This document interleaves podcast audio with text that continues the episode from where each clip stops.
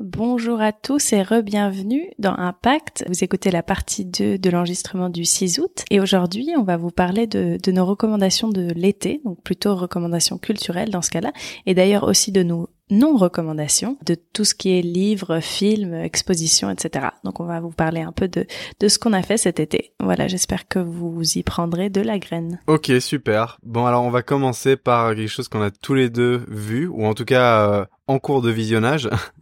euh, c'est euh, Stranger Things, euh, la saison 3, qui est quand même excellente. moi il me manque trois épisodes je crois avant d'avoir terminé.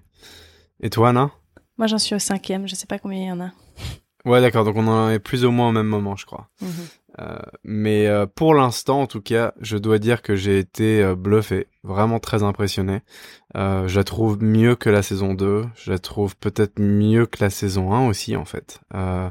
Je la trouve vraiment, vraiment excellente.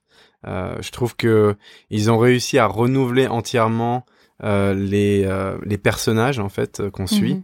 Euh, ils ont tous des histoires très différentes de la saison 2, euh, palpitantes euh, et assez incongrues aussi. Je veux dire, l'amitié par exemple du mec qui a des cheveux incroyables là, qui fait le vendeur de glace. Euh, mhm. Cette amitié avec euh, le petit gars aux cheveux bouclés, euh, j'ai complètement oublié leur nom là, je suis désolé.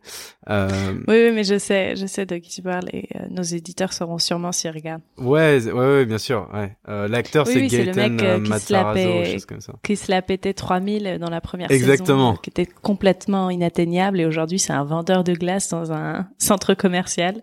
Reconversion. Exactement, qui enquête sur des Russes avec un espèce de geek total. Enfin, c'est c'était vraiment euh, inattendu quoi. Mais euh, mais très très bien fait. Et du coup je trouve que en fait cette saison elle est aussi très drôle. Elle euh, elle joue vraiment la carte sur le comique et elle a suivi vraiment le style de Stranger Things. Donc on a toujours cette patte mais on a plus de comique en fait. Et j'avoue que ça me fait rire très souvent euh, et aussi qu'ils ont fait une prouesse euh, alors que la saison 2 s'est terminée, on sentait vraiment une fin et on se demandait tous mais de quoi va parler la saison 3 C'est impossible d'inventer une histoire après ça, sauf qu'ils l'ont fait et ils l'ont fait de manière tout à fait crédible. Euh, donc euh, ouais, vraiment bravo. Bravo aux scénaristes de Stranger Things parce que c'est vraiment c'est vraiment bien. Ouais, et ce qui est... et alors c'est marrant parce que tu vois, tu me dis, euh, ils ont réinventé, euh, ils sont réinventés d'une manière crédible, et en fait, moi j'ai toujours pas compris comment euh, cette euh, donc ce l'autre the other side ou je sais plus comment ils l'appellent dans la mhm. série, le underworld ou enfin tu vois ce que je veux dire là, d'où vient le monstre. Mhm. Comment est-ce qu'il s'est réouvert alors que Eleven l'avait fermé à la fin de la saison 2 Ça, j'ai pas très bien compris. Euh... Bah non, mais c'est pas rouvert en fait, c'est pas du tout ça. Il est fermé pour toujours. Sauf qu'il y a une partie de ce monstre, et j'avoue que je la regarde en anglais, alors je sais pas les traductions en français, mais il y a une partie de ce monstre qui est resté dans ce monde, le monde des humains, parce qu'en fait, il, il y avait un moment où euh, euh, le personnage principal de la saison 1, sa mère avait réussi à extracter le monstre qui vivait à l'intérieur de lui, sauf que ce monstre-là, c'est pas lui qui a été enfermé euh, par euh, Eleven quand elle a fermé la porte. Celui-là, il faisait toujours partie de ce monstre. Tu comprends? Donc là, tu parles de la saison 2, pas de la saison 1. Bah là, je parle de la saison 3. Oui, oui, d'accord, mais tu parlais de la saison 2 où la mère a réussi à extraire, pas extracter d'ailleurs. Oui, oui, pardon. extraire, saison 2. Oui, je me mélange les pinceaux, mais c'est ça. Ok, d'accord. Oui, oui, ok. Euh, d'accord, moi j'avais pas compris. Je pensais que tout avait été refermé et qu'il y avait absolument plus de monstres euh, au sein du monde réel. Euh, et en fait, ce qui est bien, c'est que bon, je suis pas un énorme fan de Stranger Things. J'aime bien, tu vois, mais je suis pas absolument toutes les théories. Je je suis pas sur des forums de Stranger Things ou je sais pas quoi. Mais en fait, moi, j'avais pas compris pourquoi le monstre était quand même présent dans le monde réel au début de la saison 3. Mais en fait, je m'en foutais complètement parce que la série est tellement bien et euh, les, personnages sont tellement bien ficelés euh, et, euh, et, les histoires sont vraiment palpitantes euh, du, du, début à la fin de chaque épisode. Euh, que du coup en fait voilà j'ai pas eu de soucis avec ça. Je me suis dit bon il y a sûrement quelque chose que j'ai pas capté. Mais mais en attendant j'adore quand même ce côté nostalgique de la série. C'est un univers tellement différent de tout ce qu'on peut trouver que ce soit au cinéma en ce moment ou dans les séries sur n'importe quel bah, que ce soit HBO que ce soit euh, toutes les séries de la BBC ou des choses comme ça euh, qui sont vraiment bien et de bonne qualité, euh, c'est unique Stranger Things. Et, et, donc en fait, je me laisse porter par ça, quoi. Alors oui, je suis d'accord avec toi, c'est vraiment une série géniale, mais unique pas tellement. Euh, parce que j'ai découvert une, euh, ça vient de me venir à la tête, là j'ai découvert une autre série allemande d'ailleurs et c'est très rare, j'avoue que j'ai jamais vu une série allemande de ma vie, euh, qui est assez récente, qui s'appelle Dark et je sais pas si tu en as entendu parler, mais ça vaut vraiment, bien le, sûr, ouais. ça vaut vraiment le coup d'œil et ça a quand même un petit peu de cette essence Stranger Things. Ça a pas la comédie, ça c'est vrai, mais par contre ça a euh, cet esprit de l'autre monde et puis les adultes versus les enfants et puis il y a un peu tout ça aussi qui a été repris. Je sais pas si ça a été repris ou si euh, Dark a été lancé avant en fait. Je sais pas du tout l'ordre des choses, mais ça me rappelle, euh, ça me rappelle euh, Stranger Things et c'est une très très bonne série. J'ai pas vu la saison 3, je me suis arrêtée à la saison 2 mais euh, jusque là. Alors ça j'aimerais bien que tu nous en parles parce que moi j'en ai entendu parler beaucoup de Dark, euh, je ne l'ai toujours pas regardé, mais en fait moi ce que je voulais dire par le concept unique de Stranger Things, c'est pas vraiment euh, le concept de The Other Side, etc., genre de, de du monstre dans, dans, cet univers qui arrive dans le réel, etc., et qui bouleverse tout, mais c'était plutôt euh, le concept du rétro des années 80. Et ça, c'est un truc que j'adore. Enfin, je, je, veux dire, c'est exceptionnellement bien fait. Euh, on se sent vraiment euh, au sein des plutôt des films des années 80 qu'on a vus. Euh, donc, euh, par exemple, que ce soit les, les Goonies ou euh, ou le premier Terminator ou des choses comme ça, on ressent vraiment très très bien l'aspect années 80 de, de, des films qui sont sortis dans ces années-là. parce qu'évidemment, je sais pas à quoi ressemblait le monde à cette époque-là, mais mais c'est très très bien fait. Quoi. Je veux dire, c'est un univers dans lequel tu te plonges et c'est tellement différent du reste. Et Dark, de ce que j'ai vu en tout cas du trailer et des choses comme ça, ça a rien à voir. C'est pas dans les années 80. Euh, par contre, c'est vrai que le, concept de time travel, etc., euh, apparemment est, bien présent dans Dark et peut-être encore plus euh, complexe euh, ce que ce qu'on a dans Stranger Things. Oui, oui, oui, c'est plus philosophique en fait. Finalement, Dark, c'est quelque chose de beaucoup plus poussé dans la réflexion du pourquoi, du comment. Est-ce que le time travel, enfin, la traversée du temps est quelque chose de, de réellement possible, etc. Puis il y a beaucoup de, ouais, il y a beaucoup de philosophie, mais par contre, ça se passe. Non, c'est vrai que ça se passe pas dans les années 80. Ça se passe à trois époques différentes en fait. Euh, et c'est toute la théorie du film, des trois époques, du triangle. Il y a beaucoup de symbolisme. Euh, du coup, c'est un show qui est vraiment différent, mais il y a quand même un peu cette essence. Euh, donc, je, bah, je recommande les deux, mais je crois avant tout à Stranger Things. Mais là, d'ailleurs, on est en train de dire time travel, mais il n'y a pas du tout de time travel dans Stranger Things? Non, mais il y a le concept du fait qu'il y a un monde de parallèle. D'accord. Donc c'est-à-dire ouais. qu'il y a deux, il y a plusieurs dimensions en fait. Ouais, ouais d'accord. C'est là où ils se rejoignent, le fait qu'il y a plusieurs dimensions, pas seulement la nôtre. D'accord. Mais par contre, j'ai entendu dire quand même que Dark était euh, était beaucoup plus dark. Désolé pour le jeu de mots, mais j'ai entendu dire que c'est quand même très sinistre comme série. Euh, faut être accroché oui, quoi. C'est euh... c'est sinistre. C'est pas c'est pas gore, euh, pas plus que ça, mais euh, mais c'est sinistre. C'est pas à la fin de l'épisode, tu te sens pas spécialement euh, bien. D'accord, ok, ok. Euh, donc euh, à ne pas regarder avec vos enfants. Euh, D'ailleurs, en fait, alors ça, tu vois, c'est un truc j'allais te demander ce que t'en penses, mais Stranger Things, je suis désolé, hein, j'ai pas envie de, de paraître comme quelqu'un qui ne supporte pas le gore ou quoi que ce soit dans les dans les séries ou dans les films ou même l'horreur par exemple. mais Stranger Things, c'est quand même assez flippant la troisième saison là. C'est flippant quoi. Il y a, il y a ouais, des choses, enfin, ouais, il y a ouais. des scènes là, celle de la mamie là qui est, euh, qui qui se transforme en espèce de, enfin, je sais pas là, qui, qui est en train de, tu sais, quand il la, il la trouve dans, qui euh, mange le, ouais, le- qui mange la terre là, ouais, Mhm. enfin, moi j'ai pas pu regarder hein, à ce moment-là. ah mais j'étais flippé, mais je, je, je pouvais pas du tout regarder ça. Euh, donc en fait, c'est c'est pas une série pour les enfants parce que quand t'as l'âge des enfants dans la série, genre 14-15 ans, tu peux pas regarder un truc pareil.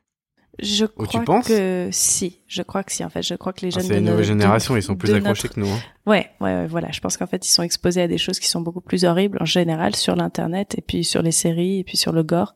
Tout ce que tu vois aujourd'hui, il y a du gore presque euh, à la télé.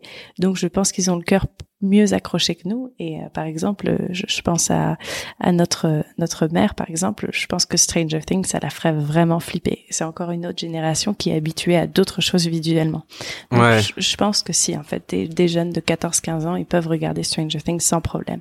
Après, plus jeunes, 12, non. Je pense que ça, c'est pas une bonne idée. À mon avis. Après, je Ouais, non, suis 12, une non, autorité. Non, non, c'est je pas possible. pas une Ah, autorité sur le sujet.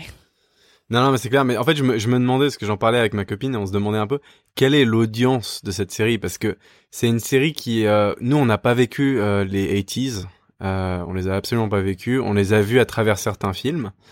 Euh, mais en même temps, j'ai pas l'impression que euh, l'audience de Stranger Things soit justement ces millennials qui ont vécu, qui ont, qui ont grandi dans les 80s. Euh, j'ai l'impression que c'est euh, c'est absolument tout le monde quoi. C'est les parents comme les enfants comme. Euh, ouais ouais. Et puis c'est quelque chose de très international. Moi j'étais au Panama et au Panama les gens regardaient Stranger Things, c'était normal. Ils le regardaient en espagnol, avec ouais. voix espagnole, pareil, en Colombie, etc. Donc c'est quelque chose de très international et euh, de toutes les générations. Je connais des gens euh, bah, de 14, 15, je sais qu'ils l'ont vu, et euh, des gens de, de, mon âge de 20, puis 30, 40, 50. Ouais, je pense que c'est vraiment quelque chose de très, très abordable. Mais c'est marrant que ça fonctionne aussi bien, quoi. C'est étonnant que ça soit un phénomène mondial, parce que c'est effectivement, comme tu le dis, il y a quand même énormément de pays qui regardent Stranger Things. Euh, et pourtant, c'est pas cette espèce de, de série épique du type Game of Thrones.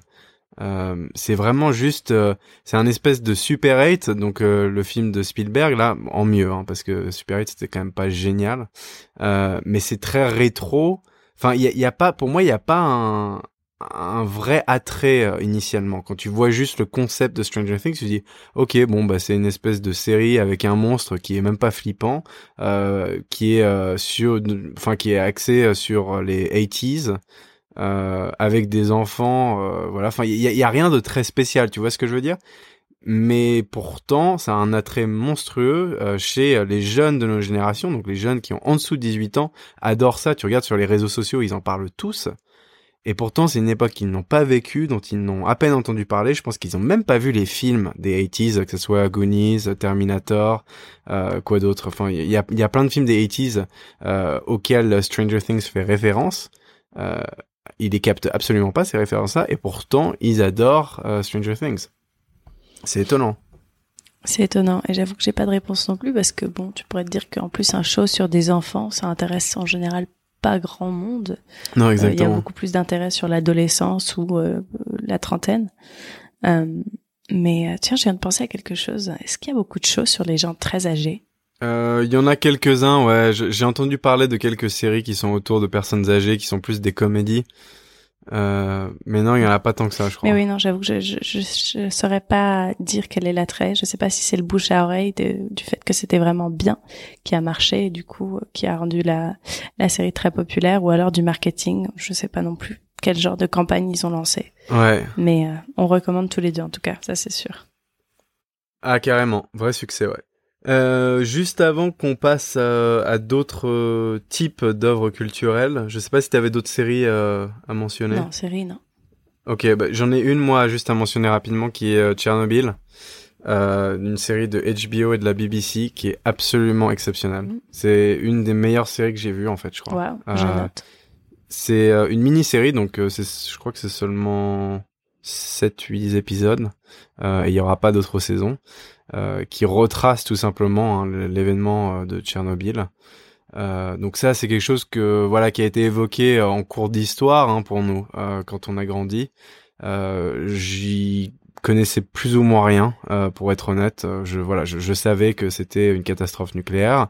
J'avais aucune idée des conséquences. et en fait, cette série fait un boulot exceptionnel euh, pour retracer le cours des événements d'angles et de points de vue différents euh, pour comprendre l'impact que ce, cette catastrophe a eu sur euh, toute la population russe et ukrainienne aussi. c'est exceptionnel. C'est très très dur. Non non non non c'est c'est une vraie série donc c'est avec des acteurs etc. Ouais, ouais, avec des, avec des acteurs. C'est un petit peu bizarre au début parce qu'ils sont tous euh, british, donc euh, ils parlent tous en anglais avec un accent british, alors mhm. que c'est basé euh, là-bas. Euh, donc c'est un petit peu euh, bizarre au début. Ça prend un épisode pour vraiment s'y mettre. mais c'est exceptionnel, exceptionnel. Vraiment, il y a, y a, rien d'autre à dire. C'est tellement bien fait. Ça a d'ailleurs été nominé pour pour une des meilleures séries de l'année sur énormément de de awards. Euh, beaucoup de gens en ont parlé aussi quand c'est sorti. Euh, donc voilà, je recommande. Il n'y a pas besoin d'être fan d'histoire, il n'y a pas besoin d'être intéressé par euh, cet événement.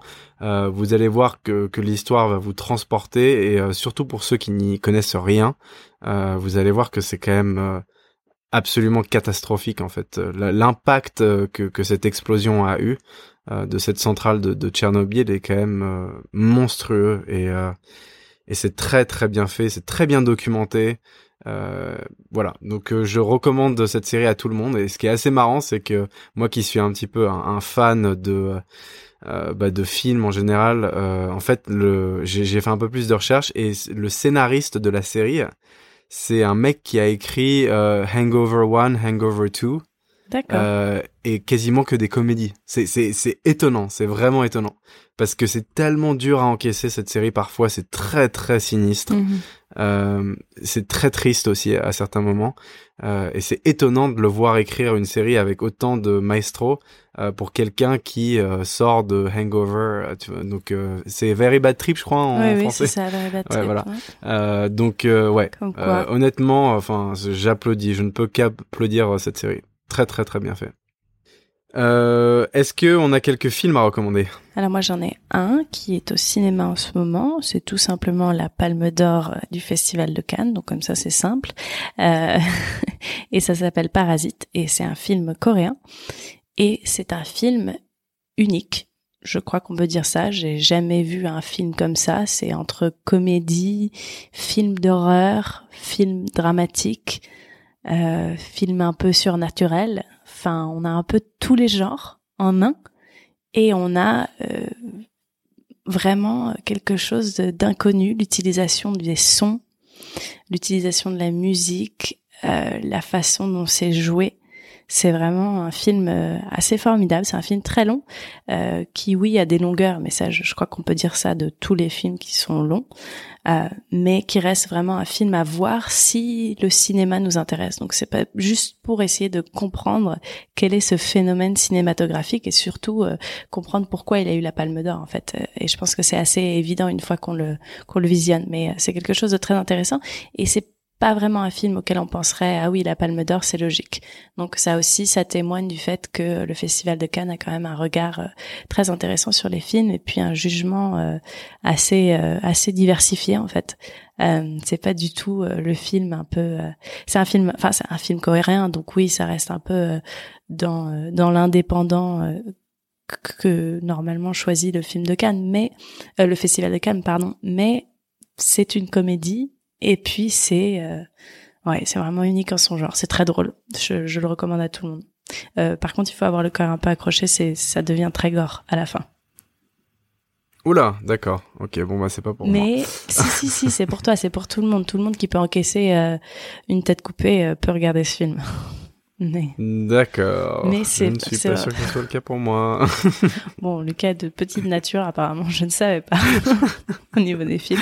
Mais c'est vraiment un, très bon film. Et puis c'est surtout, euh, ça parle aussi de l'humanité. Euh, puis c'est l'histoire d'une famille qui, est, euh, qui a des problèmes économiques, qui vraiment essaye du mieux qu'ils peuvent de survivre. Et personne n'est complètement bon, personne n'est complètement mauvais. Il y a des profondeurs dans, dans les personnages qui sont très très intéressantes et puis très humaines. Donc euh, ouais, ça, ça vaut ça vaut le détour. Bon bah écoute, euh, t'en as fait une euh, une super critique, hein, donc là tu me l'as vendu. je pense que je vais passer outre les moments gore, peut-être juste ne pas les regarder, et puis et je vais quand même jeter un œil à ce film. Ouais, ça a l'air vachement bien. Bon bah écoute, euh, super. Moi j'ai pas de, de film en particulier, tout simplement parce que les deux films que j'ai euh, vus récemment, un était vraiment naze et l'autre j'ai tout simplement arrêté. donc euh, donc voilà, je n'ai rien à recommander là récemment en termes de films. J'ai regardé plutôt des séries. donc voilà, on va passer. et pour ce qui est des livres, moi j'ai redécouvert la lecture là cet été. Euh, j'avais complètement arrêté de lire là pendant quelques années. J'ai dû lire euh, un livre sur trois ans, vraiment la catastrophe. Euh, et euh, là, je me suis remis entièrement à la lecture parce que bah, j'ai tout, simplement redécouvert le médium en, en lisant d'abord ce livre ultra culte dont on a parlé quand même pas mal déjà dans ce podcast, qui est le livre de Yuval Noah Harari qui s'appelle Sapiens. donc en fait, ça m'a remis un petit peu au goût de, de la lecture. Euh, mais surtout, en fait, euh, je me suis plongé dans une fiction euh, qui s'appelait Then She Was And Then She Was Gone, je crois en anglais, donc je l'ai lu en anglais, euh, de Lisa Jewell. Euh, donc ça c'était une fiction, un meurtre, euh, voilà. Qui, je vais pas vous en parler plus que ça, mais c'était pas exceptionnel, mais disons que ça m'a vraiment pris au trip et que je l'ai dévoré en une semaine alors qu'il faisait 500 pages. Et en fait, bah du coup, là, je, suis complètement accro au livre tout d'un coup, alors que je pensais vraiment jamais m'y remettre. et donc là, je suis en train de lire en ce moment le nouveau livre de Stephen King, euh, qui s'appelle euh, The Outsider, qui est pareil une fiction autour euh, d'un crime aux États-Unis qui est près de Baltimore. Et en fait, c'est c'est intéressant le concept parce que c'est en gros c'est c'est quelqu'un qui a c'est quelqu'un qui a commis un crime, mais qui était à deux endroits extrêmement loin de l'autre. Euh, donc il y avait un alibi euh, qui était très très précis euh, et très bien établi, mais pourtant tout ce que les détectives trouvent en termes de d'indices euh, tendent vers cette personne-là en termes de d'ADN et des choses comme ça. Euh, donc voilà, c'est un peu le... Je l'ai très mal résumé, j'ai l'impression. Mais voilà, disons que c'est une personne qui a commis un crime alors qu'il était à un autre endroit. Euh, voilà, donc je vais pas vous en dire plus évidemment parce que c'est un peu le, le concept du livre, euh, mais euh, excellent et euh, j'avais jamais lu un livre de Stephen King. Je sais pas comment c'est de le lire en français parce que je sais que la plupart de ses livres sont traduits vu que c'est quand même un auteur euh, assez connu mondialement, mais de le lire en anglais c'est un style d'écriture très différent de ce que j'avais lu juste avant et c'est faut dire que c'est très très bien écrit. Enfin c'est ça, ça, te prend très très bien. Euh, il est bon en cliffhanger. Enfin, tu sens que c'est euh, un auteur qui sait écrire pour la télé et pour euh, le cinéma aussi. Donc c'est pour ça d'ailleurs qu'il y a plusieurs de ses livres qui ont été adaptés. mais c'est très prenant, ça se lit bien. Enfin, c'est puis en plus de ça, c'est une très bonne histoire. donc voilà, je, je recommande The Outsider pour ceux qui ne l'ont pas lu encore. Et sinon, et sinon, juste, je recommande aux gens juste de lire parce que c'est ce que j'allais dire. J'allais dire petite parenthèse familiale. C'est vraiment marrant que, que tu dises ça parce que moi aussi, j'ai redécouvert le plaisir de lire il y a voilà quelques mois, je me suis dit, j'avais mon Kindle qui, était, qui me regardait depuis des mois sur mon sur mon étagère et je me suis dit, hop, quand même, il faut que je recommence à lire. Je sais que c'est bon pour le cerveau et puis avant de dormir, c'est parfait. Au lieu de regarder une série, c'est mieux. Et donc, je me suis penchée sur quel livre lire, quel livre télécharger, le meilleur de blabla, bref, euh, toute la recherche, euh, même genre que Netflix, sauf que sur le Kindle. Et en fait, je suis tombée sur un livre suédois de meurtre, une histoire de meurtre qui s'appelle The Snowman, qui est très bien et d'ailleurs très prenante aussi. Et du coup, ça m'a fait retomber dans les livres et dans le plaisir de livres de par une histoire de crime. Donc c'est marrant parce qu'on a un peu la même expérience. Bah, voilà. Et euh, c'est chacun de notre côté, puis c'est des livres de crime. Ouais. De toute façon, j'ai toujours été fascinée par la criminologie et tout ce qui est un peu glauque. Je, je saurais pas l'expliquer exactement et puis j'en suis pas super fière, mais euh, mais c'est quelque chose qui m'intéresse beaucoup et du coup bah oui, j'ai recommencé à lire grâce à ce livre. Donc euh, je le recommande aussi. Ça s'appelle The Snowman. Peut-être euh, comment on dit ça en français L'homme de neige? Ouais. Le bonhomme de neige. Le bonhomme de neige. Je sais pas si ça c'est. Enfin, vous pourrez le trouver facilement. Mais ouais, c'est marrant. Du coup, et comme tu dis, relisez quoi. C'est vraiment un plaisir euh, très spécifique. Ouais remettez-vous à lire honnêtement euh, tentez juste le coup avec un bon livre. Euh, donc pour ceux qui ont aucune idée de, de, comment trouver un bon livre et on parle pas là de, de Musso qui sort un livre tous les six mois et qui la plupart du temps et c'est quelque chose qui, qui te prend parce que c'est des histoires de crimes etc mais qui sont pas forcément bien bien ficelées en termes de narration etc euh, si vous cherchez quelque chose d'un peu différent, euh, je vous conseille euh, Goodreads, ça s'appelle. Euh, c'est un espèce de forum où en fait vous pouvez trouver. Euh, bah, c'est pas vraiment un forum, c'est plus, disons comme Allociné mais pour les livres. Alors c'est en anglais, mais mais la plupart des livres anglais qui sont sur cette plateforme sont traduits en français. Donc vous pouvez aller voir un peu les notes que différents livres ont reçu. Euh, ils ont des sélections tous les mois et des choses comme ça. Donc voilà, c'est une plateforme que je vous recommande. Euh, et puis sinon, je pense que je suis sûr qu'il y en a en français aussi. Euh, et en fait, je disais peut-être que vous n'avez pas envie de vous mettre à du Musso directement parce que bah, c'est pas toujours des histoires qui sont très très intéressantes. Mais au final, c'est peut-être le meilleur moyen de commencer. C'est-à-dire lisez quelque chose de simple. Euh, quelque chose de palpitant qui va vous prendre, qui où il y a des cliffhangers à la fin de chaque chapitre, euh, ce qui fait que vous avez envie de continuer le livre. Euh, et ensuite, vous pouvez aller sur des œuvres qui sont un peu plus complexes, euh, donc euh, sur des classiques ou des choses comme ça, voilà, type euh, le Comte de Monte Cristo, je sais pas. Cent ans de solitude. Voilà, ouais, par exemple, voilà, qui sont des œuvres un peu plus complexes. Je sais pas si c'est la meilleure chose de commencer direct avec ça si vous n'êtes pas mis à la littérature ou que vous reprenez après quelques années de pause. voilà, mais en tout cas, tentez le coup. Honnêtement, c'est une expérience très très différente de regarder un livre ou une série. Euh, de regarder un livre ou une série. Je pense que tu voulais dire de regarder. Euh, un oui, film pardon, de, regarder une série euh, ou un film. Ça fait euh, plus d'une heure qu'on enregistre. Je commence à être un petit peu fatigué.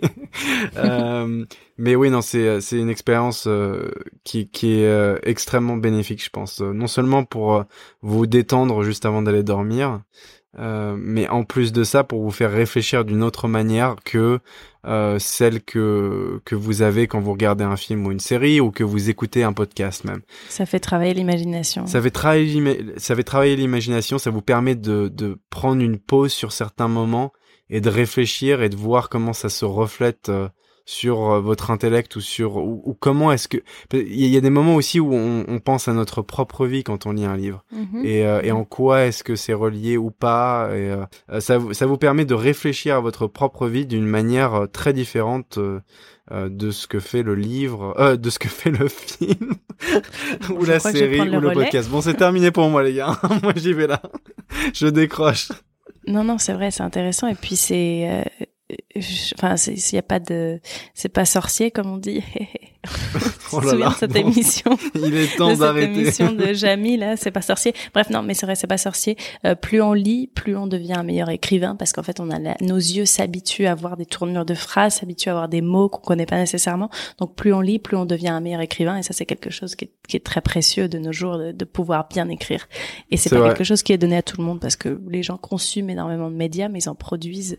Euh, consomme là on a arrêté de parler français quoi non, non, c'est vrai. Non, bah, tu peux consommer des médias. oui mais t'as dit con- des- consume Ah pardon, consomme. Bon. Oui, consomme euh, des médias, mais finalement n'en produisent la qualité. Je trouve qu'elle n'est pas, elle est pas aussi présente que qu'il y a 20 ans ou il y a 30 ans, surtout au niveau de l'écriture euh, d'une personne lambda.